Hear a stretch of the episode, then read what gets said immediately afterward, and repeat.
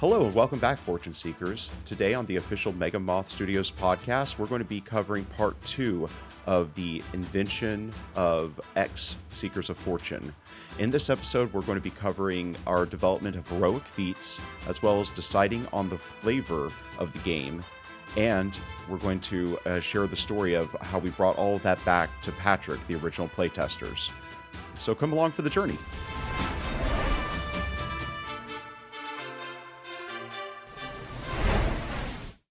Hello again, and this week, as with every week, I'm joined with Daniel Ayub, the co-creator of X Seekers of Fortune, and my permanent co-host. How are you doing today, Pat? Uh, how are you? How are you doing today, Danny? Yeah, I'm, I'm doing pretty good, Joel. How are you doing? I'm doing okay. I, I uh, did a lot of laundry earlier, so I am actually kind of a little on the beat side. I uh, I go to a laundromat that I guess does not have a working air conditioning unit, so I Oof. was basically sweating through the clean clothes as I was cleaning the clothes.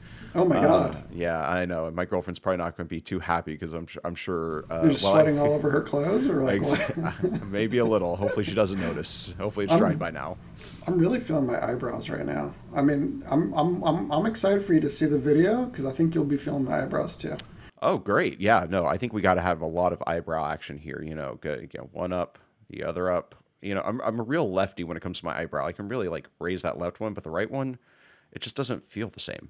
Yeah, I don't know if I can do much with my eyebrows. I, I don't.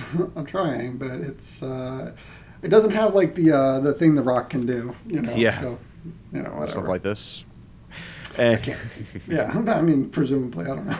All right, Danny. So today we're going to be discussing uh, our, or we're basically going to be recounting the story of the creation of X Seekers of Fortune, but we're going to be picking it up from where we left off last time to remind the audience, uh, everybody at home, we got up to the point where we had designed a very early working prototype of the game in Tabletopia. And uh, after we had run that a few times through the paces and thought and understood how the game worked, between the two of us, we took that to two playtesters, one of them being my brother Nathan, and another one being our longtime friend uh, Patrick. And uh, the feedback they gave us was, you know, I would say gave us inspiration to design the game further, to keep going with our game design, because essentially it was like, uh, if I remember correctly, and you know, you can fill this in, their feedback was, okay, that felt like a game, but it also felt like a game that I didn't have so much agency in which you know we took very seriously because you know agency in video game or not video game but agency in gaming to us is what makes a game fun yeah it's absolutely imperative that players actions matter i mean why are we playing games i mean if if you know we're just going through the motions and everything is deterministic I mean, we might do that once or twice, but really, it's it's like watching a show, right? Once we've mm-hmm. seen what it has to offer, that's it. We're done with it. So yeah, no, absolutely. Agency is everything. And not every show can be Mad Men. You're not just going to keep watching it over and over again. Well, but, agency and fun is everything. I don't know. I mean, you can have agency without fun. I don't know if people want to play that. That's true. Uh, you do need to balance out the two. We can talk more about that for sure in our coming episodes because there's a there's probably a big uh, discussion debate to have about that topic. But an even bigger discussion debate to have is the question of the week. Ooh, yeah. Question so, of the week. yes, sir. We, we gotta we gotta have some icebreakers to get everything started. So break that I ice. thought this one. Yes, sir. And I thought this would be a great one with the new Indiana Jones and the Dial of Destiny coming out. And it's no secret that Indiana Jones and that franchise has been a big inspiration on our game. And we're probably going to end up talking about that in, when we discuss the flavor of the game and how we came to it. But I thought I would ask you, Danny, to you, what is the best Indiana Jones movie? okay, that's a that's a good one. Uh, so, uh, do I get some some liberties with answering this?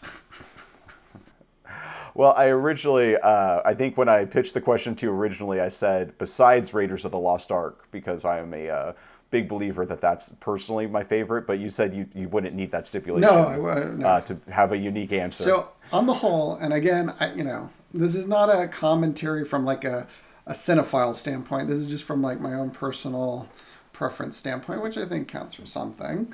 Um, mm-hmm. Yeah, I'm a big um, Last Crusade fan. I really like, you know, the whole Grail concept. I like the father son dynamic. I like, uh, you know the the trials and tribulations at the end of it. I mean, just everything about the Last Crusade really just kind of strikes right for me. But I will say Yes. that I think that the opening sequence to Temple of Doom is is probably the best opening sequences uh, opening sequence of, of any indie movie thus far. I'm I'm, I'm waiting to be uh, aroused uh, by the Dial of Destiny. I probably could have chose a better word there, but you know I think. Every, Feel free to go back and choose a better word. no, we'll, let- we'll let that one go. That's fine. I think. I think Okay, people, okay. People can, uh, you know. I know there's a lot of hype about the beginning of the Dial of Destiny. If I, uh, I hope this isn't a spoiler in case you're watching this video before it comes out. But I believe they've already uh, revealed that all of the uh, the cold open of the film is going to be the D, the de-aged Harrison Ford for like a 15 minute cold open, uh, maybe even so similar to uh, Last Crusade, where it starts with him as a younger man and then we'll fast forward to him as a much older man.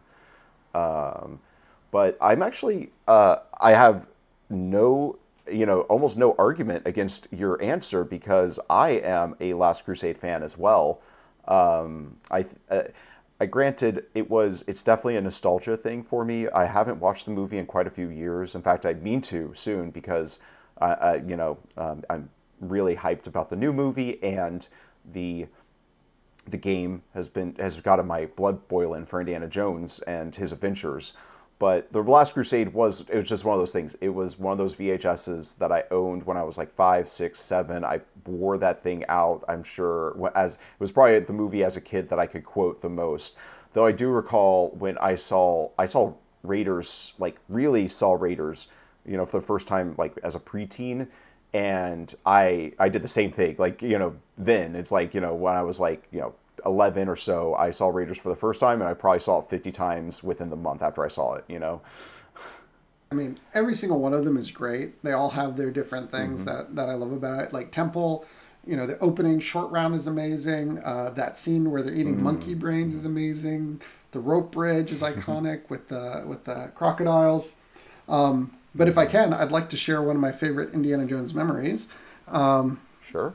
So um, the producer of this show, uh, William, uh, and I uh, had an opportunity to go see a triple feature uh, at the Paramount Theater in Austin and see Raiders, Temple of Doom, and Last Crusade back to back to back, and that it was one of the best cinema experiences of my life. Uh, and Wow. yeah, Will and I definitely share a, a, a deep uh, passion for Indiana Jones. And uh, that's actually one of the most exciting things about our uh, July 1st event in Norman, Oklahoma. The uh, pregame for that is going to be going to see Dial of Destiny uh, opening night, the day before we're there with William in uh, Oklahoma. So I'm, I'm super stoked for that. Yeah. yeah. That is that. Yes, I am very excited. I didn't get to go to that Paramount triple feature with the two of you, and but I'm really excited that we're all going to be going to see the new movie together uh, with William, his family, and the two of us. I think your brother's going to be there too. Yep, Luke will be there. Luke will be there. Uh, so yeah, it's going to be an exciting time, I think. Excellent. Well, I think we can both agree uh, The Last Crusade, probably the best Indiana Jones film. I think we can both agree on that. And I'll say Temple of Doom, definitely the best opening sequence to a movie, uh, or one of the great opening sequences to a movie. Just so much energy, so much uh, drive all the way up until they get on that plane.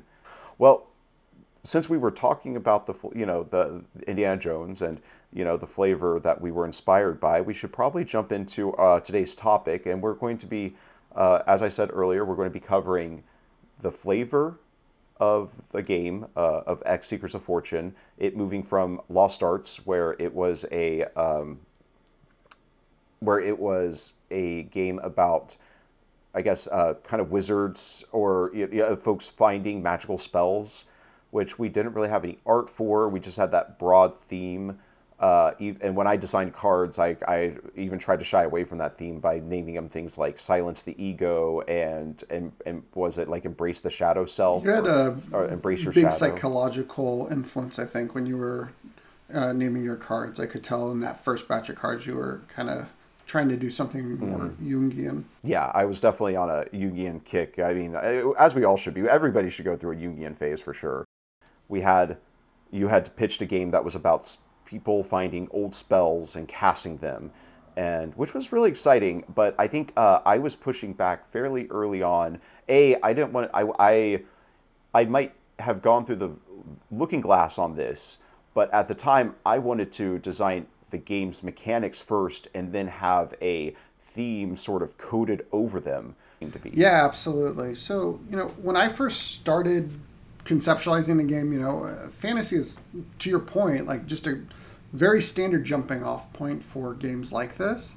Um, and in my original conception, I really wanted the game to feel like early Magic, like 1993, 1994 Magic, where, you know, one of the things that drew me in when I was a kid, looking at cards for the first time. I mean, I can remember looking in a case at a, a game store and seeing a Black Lotus for $99 and just wanting to buy it for some reason. And uh, I wish I had, but mom. Yes, we, we all do. Said no. So, you know, whatever. Um, no, but to me, those early days, when you held a magic card, it was almost like you were holding that artifact, or like you felt like this actually could produce the spell on the card. And um, the game just felt really like mythical. Like now, to me, for better or for worse, I'm not saying it's bad. It, you know, it, it, it feels like it's you know a fantasy novel, or you know, it, it feels like fantasy pop culture to me now but at a time it felt like real magic, like actual magical items. So I wanted something that was evocative of that. Um, and I really liked the idea of, of lost civilizations and this idea that they were trying to recover, you know, magical knowledge from the past. And I think that mm-hmm. plays into what we eventually got to on some level. Um, but but but you know the intermediate steps. You know when you first raised the point of hey like do we really want to do another fantasy magic game? Can we do better? Um, you know, I, I, I, took took notice. I think that that you know that rang true. So, do you remember any of the things that you pitched at that time as as potential alternate flavors? The big one I remember being very, like feeling very strongly about to the point where I think we're still going to make this game with this theme, uh, uh, maybe modifying the match engine. Is uh, I wanted it to be like a game or game about you know characters getting into and trying to each other with the, uh, I guess the, uh, what, what are now adventures. I was imagining those as the that you would have to perform in order to, you know, pr- to uh, produce a big uh, and uh, that sort of thing. I was just imagining that with a, maybe an anime chibi kind of art style. I think you wanted something, you know, like you said, you wanted magic circa 1993, and this that was a little more cartoonish and a little more, I don't know, campy, maybe we could say than what you were looking for. So I, I realized at a certain point, I think I made I made the negotiations like, okay, Danny, obviously you don't want to go with yet, but we will make later, and that's like that allowed me to like file it away. And I would highly recommend if you run into an impasse with uh, your creative partners, especially if you're if you tend to fire on all cylinders with them, don't let something like don't die on hills like that. You know, just just be like, this is a good idea. We can get to it eventually. I think that's a great point actually. You know, and, and, I, and I just want to jump in here because I do think that this is actually one of the the core dynamics of our creative relationship that has made it so productive um, and successful over the years, which is we are very, very good about when one person raises an objection, not trying to bull the other person over. Like if we think it's really important and we don't feel like they're fully connecting the dots, we might spend a little bit of time saying, "Hey, hold on, let me let me make sure I have a clean pitch on this." But once you know it's clear that we're, both on the same page about what the idea entails, you know, if it doesn't work for both parties, we very rarely will will you know attempt to die on that hill, as you said. We are you know very very we're you know we're creative types, and we believe that there is uh, you know always another way and, and, and probably another way that we'll both like. So anyway, sorry to cut you off, but I, I do think that that's a really important dynamic to why we've been successful creatively over the years. And I think we've gotten better about it as we've gotten older too. I think it's it's something that comes with maturity and just realizing, oh, I'm going to have. If you're a creative person, you're going to have just ideas out of the wazoo, and you're not even going to get to all of them. So no no reason to, you know, uh, kill a project you know because you're not getting that one good idea th- you know through it's it's just not resonating with you know your partner or the other people you're working with. Yeah i mean i think you know one of the early pitches i think you probably pitched the indiana jones adventure world and it, it immediately resonated with me as being a, a viable alternative. I mean maybe it's because again i'm a, I'm a sucker for indie but um, know, know your audience yeah, know folks. your audience. Uh, but no, like again, like one of the things that really tickled me about the original concept of Lost Arts was this idea that something had been lost that was important, that was more advanced in some way than what uh, was known to exist in the modern world, and people were seeking it. And I think you can see a very clear line between that, you know, core idea of that fantasy game and you know seekers of fortune i mean this game is still all about seeking and as you will see in subsequent sets um, you know regardless of what the setting is because not every every um, expansion of of x seekers of fortune will be set in this this world. But what will be common throughout them all is it will be people seeking something uh, for fortune for fame something esoteric something um, legendary, something interesting, and um, and so you can see where that through line gets us from Lost Arts to what is now X Seekers of Fortune, but at that time was uh, called Adventure X. And that's a story for another day. But I, okay, so some of the things that changed uh, was some of the things that changed when we decided that the theme was going to be this Indiana Jones adventure world. Where and and I say Indiana Jones, but uh, we early on I put in also the Mummy, like with Brendan Fraser and Rachel Weisz was like that was a huge influence for me. In fact, I, I wanted the set. I, I, initially I wanted the set to be all Egyptian themed. At some point, I think we started to view the game as a vehicle to um, create cinematic moments, to um, create an opportunity for players to live through a narrative of a certain genre, and and that genre in this game is action adventure in all of its manifestations. And so the adventure is very obvious, right? but um, the action where does the action come from and all the action comes from you know um, well i don't want to say all of it but a good a good uh, amount of it and certainly the unique genre to- trope type action comes from this uh, third deck which was the action x deck because there's a variety of things in it and all of them you know give some some level of action to the game I think the idea was like what gets what gets you through an adventure. You know what what what do you follow? And like I, I one of us came up with the idea of you follow leads. You know you're following. Cl- we thought also clues, but clues felt a little too specific. We wanted something broader and leads. You know, you, I, I got a lead for that hot story. You know, that's something a journalist would say. It's something that you know, Indiana Jones would say. It's something that, uh, you know, a, a lot of different kinds of adventurers would follow leads. And we were looking for something that I think our litmus test, because we do want to set this in different worlds, uh, this this same game mechanics but different worlds. Our litmus test was always like, would it make sense in a fantasy setting, and would it make sense in a science fiction setting? Exactly, and and that it holds true as we move to the second part of our conversation later about naming the heroic feats. Um, you know things have to feel like they can be set in versal worlds you know that's the reason we moved away from from quests um, and one of the other things i remember is that at some point you know we were talking about was it the directions you know is it north south east and west and we went through lots and lots of different things and we had a really deep conversation about you know what it is that really propels you on an adventure and what we ended up with was is the leads and and kind of as you alluded to um, you know, we wanted to, to, to talk about motivation and, and, and, and inspiration. You know, what is it that, you know, leads you on, on a journey? And it's not just one thing. There are a variety of things that, that lead you. You know, some people are, are motivated by a grand vision. Some people are motivated by, you know, what they read. Other people are motivated by, you know, what they find in, in, in, in you know, deep holes in the ground and other people you know just have this sense of, of mythology that they believe you know there's truth in and you know as we had this conversation about all the different ways that that people find themselves being oriented in life uh, on adventure. We settled on the four leads which are joel do you care to yes. So uh, the four leads that we settled on you you pretty much uh, hit them all but let's just lay them out cleanly for the folks at home. We have vision, glyph, ruin, and myth. Now, those four, like, I'll do my best to kind of like, you know, sell them with maybe a moment from uh, uh, Indiana Jones um, or another franchise.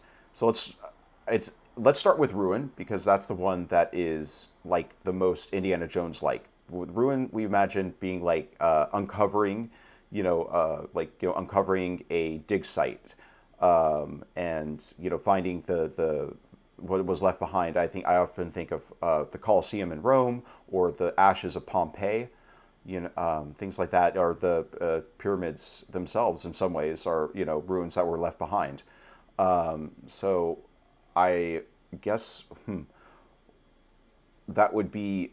What, what, what would you is there a, a moment from Indiana Jones uh, any of the movies that you think of as Indy using ruins to follow? Yeah, I mean, I think the Staff of Ra uh, is a good example. I think, um, you know, any time when he's studying, uh, you know, hieroglyphics, uh, you know, even though that kind of starts to go into glyph, uh, you know, and, and that's something that you'll find with with all of these is you know very rarely is any any one following one lead and and that's part of the reason why we need to use all the leads during the course of the game right like you know there are people who are you know much more motivated and inspired by one over the other but uh, generally speaking you know we all dabble and and in all of them yeah, and that I guess I would take us to glyph because I, I have an example that could be interpreted as glyph or ruin. But uh, so glyph, I, I consider glyph to be the recorded record that's like looking at the Dead Sea Scrolls, um, you know, or you know, or finding the Dead Sea Scrolls, I should say, or you know, uh, translating the Rosetta Stone. And one that I always point to in Indiana Jones, I guess eh, they kind of go together, they flow together. Maybe this in sequence itself could illustrate following all the leads to get to your uh, destination. In The Last Crusade, Indiana Jones follows, uh, uh, goes to a, a, library, right? And uh, in, at the library, he finds, what is it? Um, he follows the numbers of like the aisles to find the X that marks the spot. So that I, I, was always thinking of that as being him using ru- uh, a glyph, but that actually might be more like him using the ruins left behind. Do you think that we can consider that product placement? I hope so. You know, uh, George Lucas, get at us. Well, I guess not. Kathleen Kennedy. What, wait, whoa, whoa, whoa, whoa, hold on. What does that entail? Yeah. If we're saying it's product placement, do they then just send us like a bill? Like I'm not sure I want an invoice from those. like, I mean, never trust, mind. Trust, it's a like, Roman trust... numeral completely unrelated to X Seekers of Fortune. exactly. It's ten. ten. Ten marks the spot.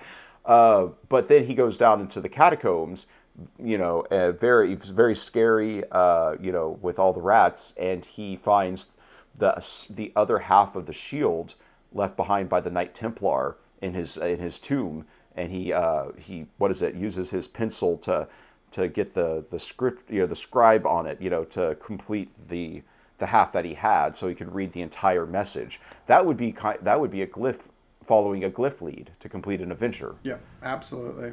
And then um, what about Vision? So Vision. Um, is that something that you think that we can find an example for in Indiana Jones, or do we need to jump to another franchise? What, what, what? That's a good question. Let's let's let's walk down this path, but let's first set up what vision for us means. And for us, vision is literally you know having a vision you know um, having a dream that is prophetic or maybe going on a vision quest and uh, like finding your way through a vision quest uh, we it's probably the most retro futuristic uh, one, it's like the industrialist would be a vision character. Uh, you know, I think we often say Tony Stark is our go-to character for explaining what vision is because he has vision. You know, he has a vision of making the Iron Man suit, and he dedicates himself to doing it. Um, but Indiana Jones being so down to earth, he doesn't really do much in the way of, uh, you know, that sort of like, you know, spiritualizing, if you will. But I mean, another character kind of follows a vision in uh, the Indiana Jones movie we haven't referred to, the you know Indiana Jones and the Crystal Skull. What movie is this? Uh, Indiana Jones and the Crystal Skull. I don't know that one. Okay, well, uh, uh, uh, well, let me tell you. I'll, I'll, I'll, tell you about it sometime in the future. But basically, no, okay. yeah, okay. uh, but Indy, uh, Indy, maybe not Indy himself, but one of his companions kind of follows a vision, uh, has like a vision quest of sorts that he's following through in that movie.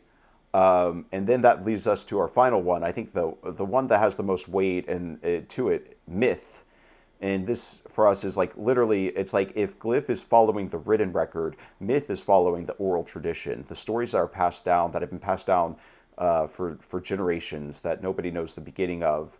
Uh, they don't know how they've changed. You know, um, you know, we say Homer wrote the Odyssey, but in all honesty, it was a story passed down. Okay. Yeah. Mm-hmm. Yeah, No, so no. it was a story passed down, and um, you know, there's plenty of other examples. I mean, we all have the, the tall tales of America are myths. Um, the, I have the- a great example of, Oh, of myth from Indiana Jones, actually, if I can. oh yeah, please do. it. I, you know, I think of that that that uh, climactic moment where you know Indy's standing in front of the the ghost of the knight who's guarding, you know, the the vast array of goblets, and any one of them could be the Grail. And uh, you know, uh, the guy uh, who's the the villain in the the movie obviously goes for you know the most you know opulent one and drinks to his death.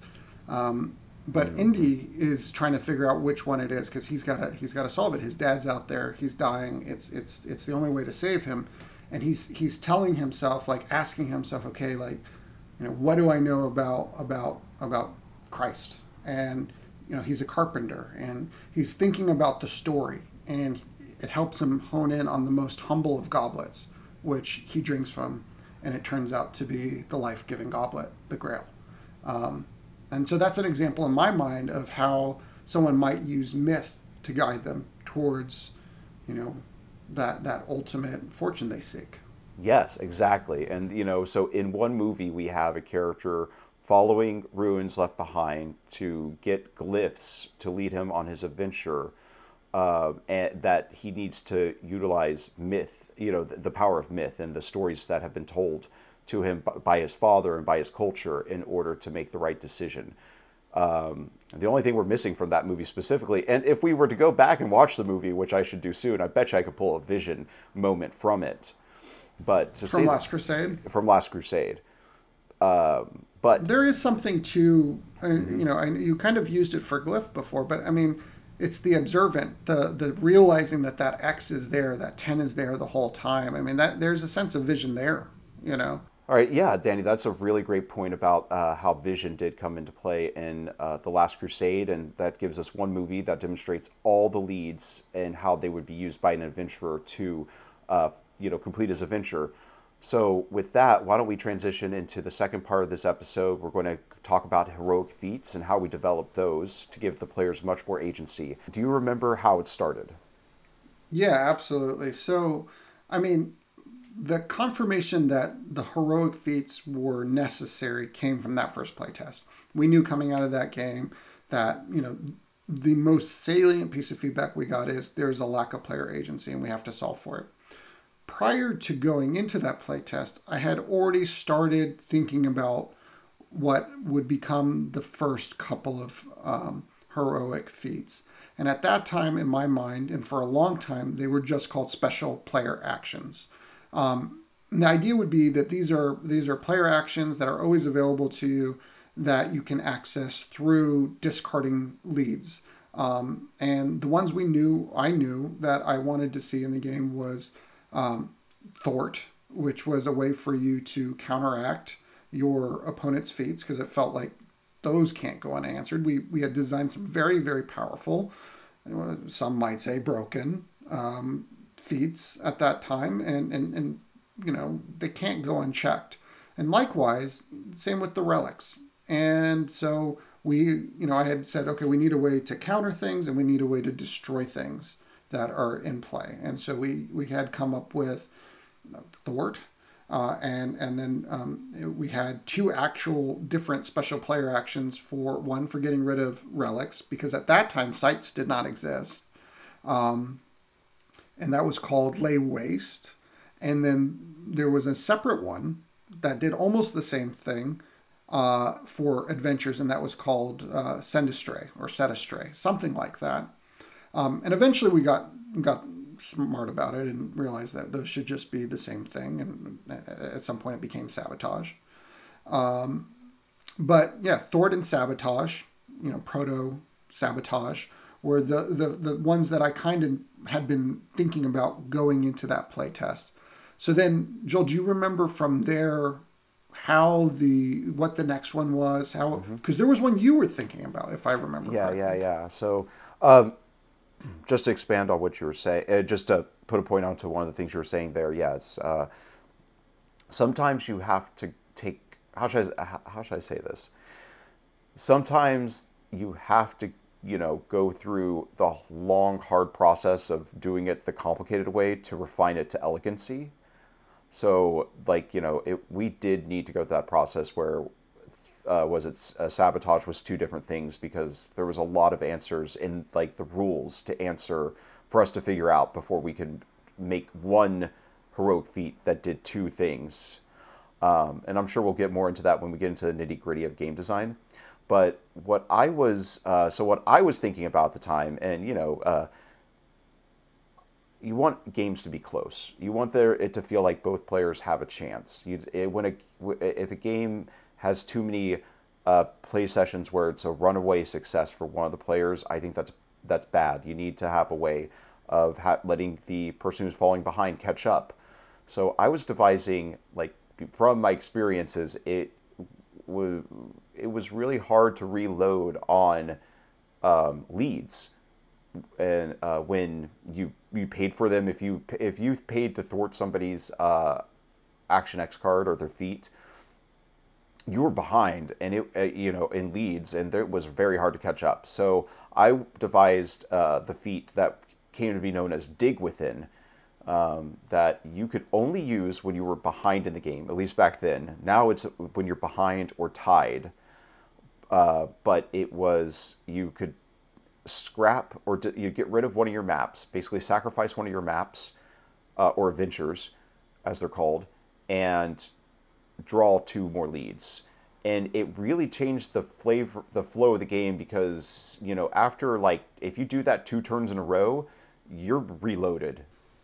It makes all the difference in the world when your opponent has to be wary of what you might do to them on you know and and how you might interact with them and it's very difficult to design a game um, that is supposed to be competitive without feeling like there's a way to really interact with your opponent. And sabotage and and thwart did that. And one of the things about the way the game is designed is you can do whatever you want on your turn but you will run out of resources. And in the early game it was way too easy to just get you know completely exhausted on resources and then it was just slow reloading. Mm-hmm. And that's why you know what originally we called the catch up mechanic and then eventually became dig within was so important to to that um, you know um, fixing that element of the game. And then the latter three sort of each came in on their own to solve different problems. I would say that sorry to you know uh, step on you there a little bit, but I would say that the reason each and every one of these was developed was because we were running into a problem in the game that was taking away our fun or making us feel like we were we were we had a lack of options. So they these less tho- those first three came quick, fast and furious. They we had them within like you know a few days of opening up this design space. These other three took us you know hours of play testing to identify these problems and slowly develop a way to address them. So why don't we del- dig into those now? So yeah, absolutely. So let's dig in. So um, there were three. So what I'm going to do is I'm just going to walk us through what they were, uh, and and what was the problem we were trying to solve, and what the solution was. So the first one was meditate, and what meditate does is it allows you to discard an action X card from your hand. Um, in order to look at the top three leads of the lead deck, choose one, and then bury the other two. Um, so it gives you some card selection. The whole reason why meditate is there is because there were some cards that were great, um, you know, at the beginning and the middle of the game, but you know, depending on when you drew them, if you drew them too late, they were just stone cold worthless, and that's a terrible feeling. You know, you you're going into the late game and you draw a card off the top of the deck, and it does nothing for you, and you can't do anything with it you know, it, it just was a feel bad. It felt like it was a wasted resource. And so we developed Meditate, in order to to solve for that um, and and make sure that there was always a, a, a floor that was reasonable no matter when you drew any specific action X. And it freed us up to not be so worried about making sure that cards were good at good at every point of the game. So the next one, um, do you want to tell um, a little bit about infiltrate?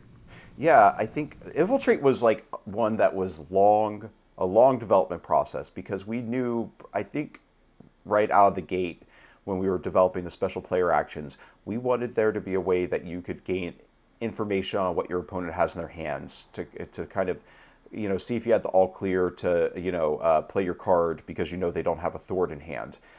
Uh, the thing about this one, we often talk about having to turn the dials of cost and an effect. Um, so what we knew was we wanted you to be we wanted you to have a way of interacting with your opponent's hand. What we didn't know is how much should that cost you, and what should you get in return. Was it worth a lead just to see your opponent's hand?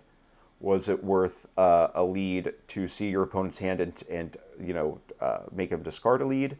We played with some of these, and when it was when it was just to see the hand, nobody was using it. When it was to uh, one lead to see their hand and get them to discard a lead, it was abused. So uh, so eventually we got to the point where, and I think these two things sort of went together in in the final stages of really shaping it into place, we decided. Well, no, I think the first thing that happened was we were like, we don't want this to be abused as much as it is. So infiltrate now is like dig within. It sits behind the stipulation that you have to be behind in the game, uh, and later updated to tied or behind in the game. But that still was a little too good. I I discard one lead for you to discard one lead. It, it's it's how should I say it's not it, it, it there's no negative tempo to it. I draw one lead every turn, and if I want to use that lead to make you discard a lead, then you discard the lead that you drew that like last turn, and we essentially both stay. What is the term? You know, we, we, we stay where we are. It, we realized that it was just like being stuck in the mud if one person just wanted to do that. So we you usually have a stray lead around that you're willing to throw away to get because mm-hmm. it's not it's not a one for one. It seems like well one for one like that's pretty fair, but it's like the one I want least for the one you want probably most. the most. Yes, because I can because that's the other reason why, and I just want to add this here. The you know one of the big things that I've been obsessed with since the beginning of the game was I wanted people to have the ability to see what you were working with, to have a better idea of what you should target in terms of getting rid of their adventures, right? Mm-hmm. Um, and so anyway, that that that's where the balance issue really presented itself. But go ahead, Joel. Sorry.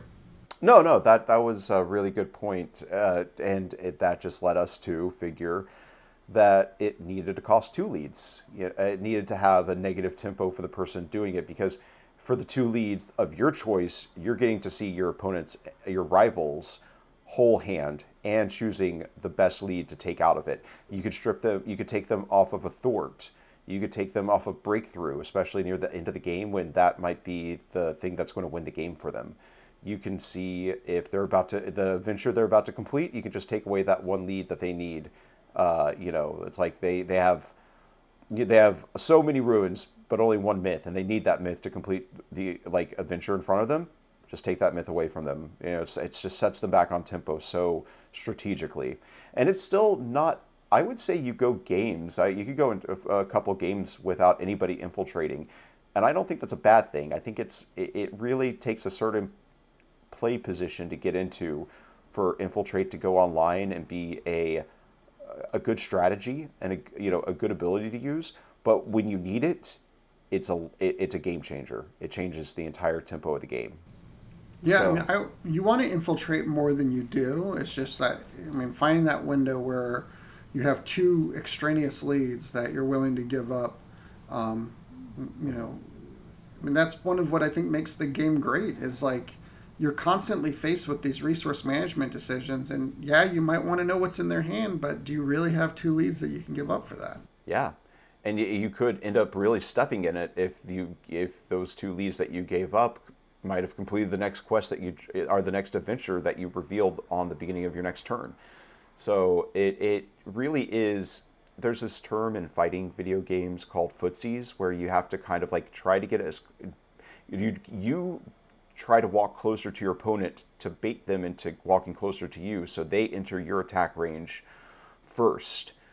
And I do feel like in this game when it's being played at a really high level, you almost have that sort of push and pull. It's like do I do I step closer to my opponent and potentially open myself up to get hit or to, you know, fall behind? Or, you know, or is this the right move? Will I find the opening and really set them back? So I, I just really enjoy how that that uh, particular uh, feat plays. And then I do believe we do have one more, and that is like, yeah, and that is the. I would say this feat uh, changed the game. Um, there was this concept, Danny, that you brought up early on, and we were having a little bit of dilemma with it uh, after once we got into this. You know, once we had our prototype set up and we were play testing with, with different people one thing that you constantly brought up was we need the game to be sticky. We need it, people to feel like they want to come back to play the game. They that we need them to feel motivated to play the game on their own, not just that they are uh, you know humoring us by playing the game that we created. And I would say after a particularly you know insightful playtest with your brother and his girlfriend um, that we observed their big thing coming out of it was we want to play more action X cards and we knew that Action X cards were basically the juice of the game. Like the game is really solid if it was just use leads to complete adventures. It would still it would be it would be a, a really simple but still probably playable game, especially for like mass market or families or young kids. But we knew the Action X cards were the cards that really brought it to the next level, feeling like something exciting and different. And we we knew that we wanted to get people more access to them. So we did make a change and two changes at once, which we rarely do. We tried to try to we tried to change only one thing at a time, but we decided, okay, at the beginning of the game, you're going to get a Action X card. You just get one off the top in your opening hand, and that definitely you know got people a little more intrigued about the game. But then we created the special player action or the heroic feat called Breakthrough, and what Breakthrough says is you can discard three matching leads in order to draw one Action X card. And that basically gave the players their own agency, their own ability to shape their hand if they wanted to. They could shape their hand or spend excess leads if they're flooded to draw those really coveted and really interesting and game changing some might even say game warping action X cards. Absolutely. And, and, and there are a couple factors here with, with breakthrough that I think are important. And, and one of them is there are games where you might play that you'll never break through. Like you may never even attempt to break through. But, you know, there are going to be games where, you know, maybe it's not advisable to break through, but a player likes drawing Action X cards. That's what's fun for them in the game. And having the ability to play the game towards more Action X cards, even if that's a suboptimal strategy, you know, that's cool. You know, we want people to be able to have fun the way they want to have fun. And so giving them a tool to constantly access that deck, even at their own detriment, um, you know, was something that we were, were highly motivated to do. Um, there was one other element of breakthrough that I think was important to the game, and this was something that you raised early on and had kind of been a, a, a, sort of lingering problem that we wanted to solve with for the game. We didn't feel like it was something that had to be solved, and that was could we devise a organic alternate win con that uh, was not warping to the game um, and uh, was not going to take precedence over the primary win con, but was still attainable somewhere around 10% of the time. And Breakthrough solved that for us. We didn't get there right all at once, it took a little tinkering, but eventually we found a way to make breakthrough an alternate win condition. Do you want to explain how that works? Yes. So uh, with breakthrough in the text, uh, when you read it in the quick start guide or wherever you find it, it says that you get to draw, you discard three matching leads and you draw an Action X card. And then if you have seven Action X cards between your action zone and your archive zone, and remember, feats, when you use a feat, it goes to the archive zone. When somebody sabotages your site, it goes to the archive zone. So you're keeping you're keeping those in your archive zone to keep tally of your Action X cards that you've played that game. And if you have seven, you win the game. But it does it does have one stipulation that was very important for us not warping the game completely to turning it into the breakthrough game, which was you do have to be in the final quest. Um, I'm not sure if we've explained the final quest in this podcast, but essentially, you would have had to have completed four adventures. And then, once you've completed four adventures, then you can use that breakthrough victory. We can spend an entire another episode of this show going over even more details about the heroic feats and why we made the decisions we made, the costs, and everything like that. But I think the final aspect of the heroic feats that both gave them their name and turned the game into truly being as sticky as it is, is that it's right there in the name. They are feats. Thwart works on all of them. If you want to, if your opponent tries to dig within and you don't want them having two those two extra leads, you could thwart them if you so choose. You don't want them getting that uh, the breakthrough victory does not work if somebody thwarts it. So that I think turned the game into being that very competitive. Uh, I I kind of describe it as being much more similar to boxing and chess than other games that I've played.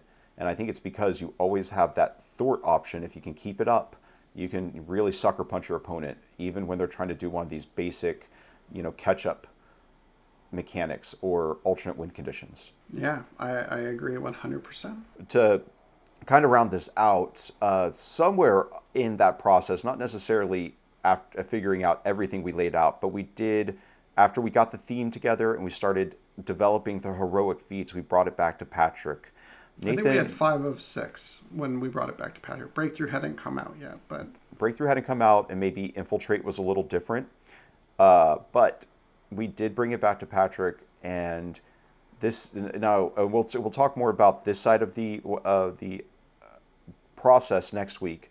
Uh, but he was seeing the cards now with artwork, with uh, specific frames, specific fonts. All the names were unique. This went from being black and white cards, you know, white cards with black text and black clip art to being like full colored cards in his hands. And do you remember what how Patrick felt the first time we came back to the game and showed him how far it had come? I think that he certainly was, you know, a little impressed by the changes to the game. But I mean, I think we'll have to ask him in a future episode. I'd love to have him on to kind of just talk about it from his perspective as an outsider, kind of seeing it. Um, and then you know, there are certainly some major contributions that Patrick made to the development of the game that I think I'd love to talk to him about.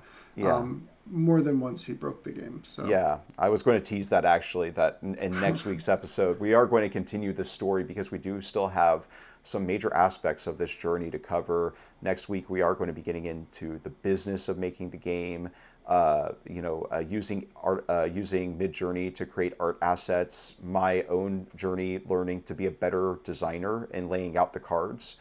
But I think we'll also have to tell the story about the two times Patrick found game-breaking bugs in our design that we are so happy he did. Otherwise, we would be shipping a much worse game.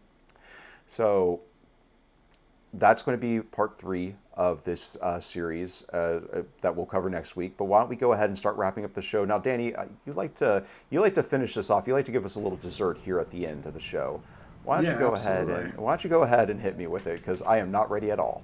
well, you know, one of my favorite pastimes for the last twenty years is asking you questions um, and playing games, um, mm-hmm. um, often with you. Yeah. And so I've devised a little game for us to play and uh, I have uh, numbers 1 through 15. Okay. Each of them uh, have a question associated with them. And some of them are questions that Oliver, my son, has come up with. And some of them are questions that I've come up with. And uh, let's have you pick a few numbers, and I'll ask the questions. Uh, and let's see how you do. I'm going to give you, hmm, let's do three. Three That's, questions seems like a good number. Yeah, it seems like a good number to me too. It's uh, I think if you went to five, I'd probably start going a little batty. Um, well, let's start off. Let's see how lucky I am. I'm, I'm not so lucky in love some days, but I am. I do uh, like to lean towards luck. So let's go with lucky number seven. Lucky number seven. What is your favorite rock band? That okay, that is a really interesting question because then we get into the whole like what is a rock band kind of thing. I would say the band that I keep coming back to decade after decade like I used to, I, like my 20s I had a favorite rock band that was the Flaming Lips you know in my teens I had a favorite rock band that was the Rage Against the Machine but you know I there's a rock band that I listened to as a teenager that I loved as a 20 year old I loved and now as a 35 uh, 36 year old I, I still return to, to their albums I'm going to have to go with Radiohead Okay, okay, that's defensible. That's defensible. Mm-hmm. Um, okay, let's see. Let's see how your luck, how your luck persists here. well now I'm going to go now I'm going to try to kill the beast and go ahead and get rid of the unlucky number on the table number 13 Number thirteen.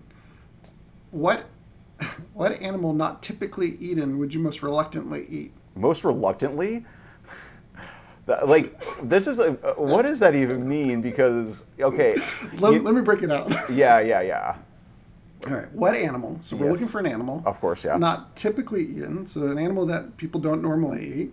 but they Would will you- like we're not you know because there's there's a lot of animals that people do not eat so i'm assuming i don't have to choose one of those it's like this is like the you go to a foreign restaurant and you're like oh what is this and they tell you which meat it is and you're like oh no I would say that this is not typically eaten. I'm looking for an animal here that mm, almost no one eats.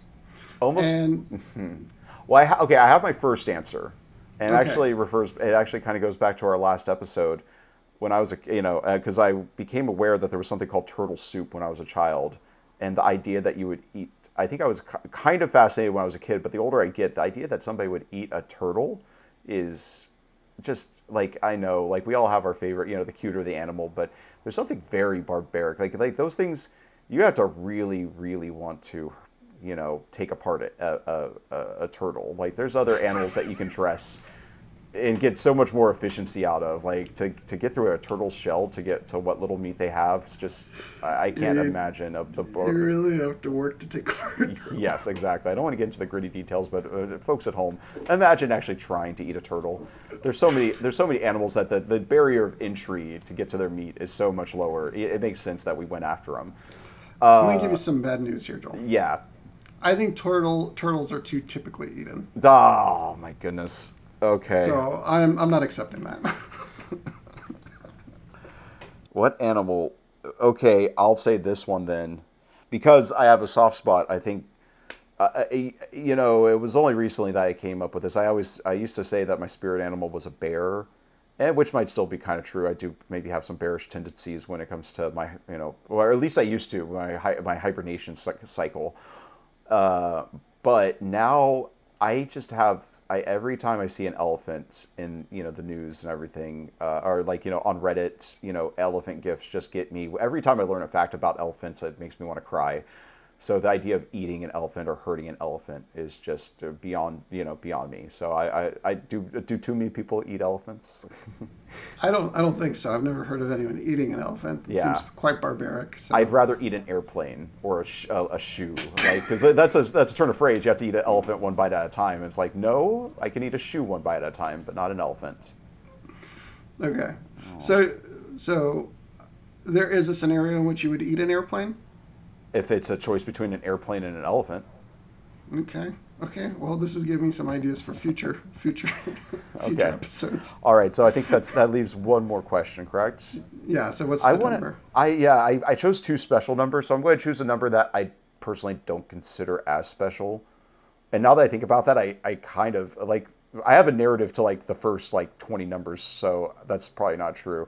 But I think 15 is like not that special of a number, so I go ahead and go to 15. Let's see. Let's see where where your uh, juices were like being you're, you're running out of gas in the tank. What's one place you would never want to travel to? That is that is a very interesting question because I'm not much of a traveler, period. So I only have like a handful of places that I've actually thought, man, it'd be cool to go there someday. Uh, you know what? Uh, can I can I make it a, a broad one and just say any active volcano? Ah, that's a disappointing. I've been to vol- active volcanoes. They're pretty cool. Okay, well, I'm okay. That, I'm going to take you to an active volcano now. Uh, okay, okay. Well, that's that's that'll be for our travels uh, for sure. Uh, you know, there's that trash. Like supposedly that island made of trash in the was it the Atlantic Ocean? The Pacific Plastic Patch. Or Oh, is oh is it the Pacific Ocean? Yeah, I always I, I I, I thought it was the Atlantic because I thought it came from New York. I, I don't. I don't know. Can I- I, Yeah, I, can I say that the the the trash island? yeah. yeah. I guess so. I is it not- a real? Is it an actual island covered in trash, or just a like a floating patch of trash? Yeah, uh, I think it's I think it's a floating patch of trash. Okay. All right. So, I mean, one of the things that we're hoping to do is to go on adventures in the in, in the future, and, and so I have some ideas. Does it involve Um, me going to a trash island and eating elephants? At least eating an airplane. Eating- I don't know that I don't I don't I'm not I'm, I'm not I couldn't bring myself to to feed you an elephant. Thank you. Um, uh, I do want to ask you one more question. It's a follow up to one of the other questions that I asked. okay. What animal, not typically eaten, Yeah. would you most satisfyingly eat? Oh man, that's that's a hard one. I feel like I feel like we're going to get I'm going to get canceled in the comments for this one. Well, it's an objective. of mine, so- Yeah, that's that's true. I'm trying to think. I, I, I want, I'd love to see you get canceled for something really innocuous, but just strange. Like people are like, "Yeah, I just don't know how I feel about someone ever using those words in that order." yes, he would eat that. Oh my goodness, he would enjoy eating that. I mean, I'm pretty pretty pleased with. It's like really hard to, to take apart a turtle, but let's see, let's see. What, what what animal that's not typically eating would you find it most satisfying to eat? You know, that is uh, such a good question because, like, oh, I feel like we found all the good ones. That's my personal take on it. It's like we we found all the good ones, and I feel like there's some low hanging fruit that you're probably going to dismiss. Like, I feel like enough people eat snake where I can't like get away with saying snake. Yeah, hundred percent. Yeah, that's that's too easy. Ye- oh my gosh. Okay, we're talking like if I take a turn and we- make a billion dollars on this game somehow, and or you know like just we amass wealth, and then I'm just doing things for the decadence and to say that I did them. I think like there's been ta- there's word uh, there's uh, this bird that supposedly is like so tender and so delicious, but to eat it is like to be it is you have to do it covered because it's shameful for God to see you eating it. So like you hide yourself from God. Now I'm not going to say that bird, but I'm going to say like the American version of that bird, and I'm going to say I think that I would brag about eating a bald eagle. You want to eat a bald eagle? I don't want to eat a bald eagle, but if I'm to s- sit here and say that there's a there's a weird thing to eat out there, I feel like that was the first thing that came to mind, and I feel like there's something about the symbol the, the symbol of eating the American bird. So yeah, that I would eat the bald eagle. I would mm-hmm. fully embrace my my heritage as a, a nondescript American. Will please edit out anything that makes that seem like a remotely acceptable thing to say. That just really.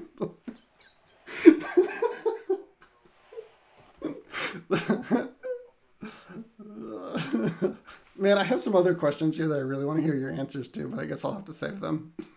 All right, folks. Well, uh, that was something random from Danny, and as always, I feel very morally compromised after having gone through it. So we'll just go ahead and get to the ending of the episode. Thank you all so much, Fortune Seekers, for coming and joining us for the official Mega Moth Studio podcast. As always, you can follow us on Instagram at x underscore seekers underscore of underscore fortune. That's a mouthful. We're also Mega Moth Studios on TikTok. And we do have Facebook pages under both of those names as well. So just search us on Facebook if that's what you're still using, Boomer. Um, but I think that'll do us for this episode. So all I want to say is catch you later, Fortune Seekers.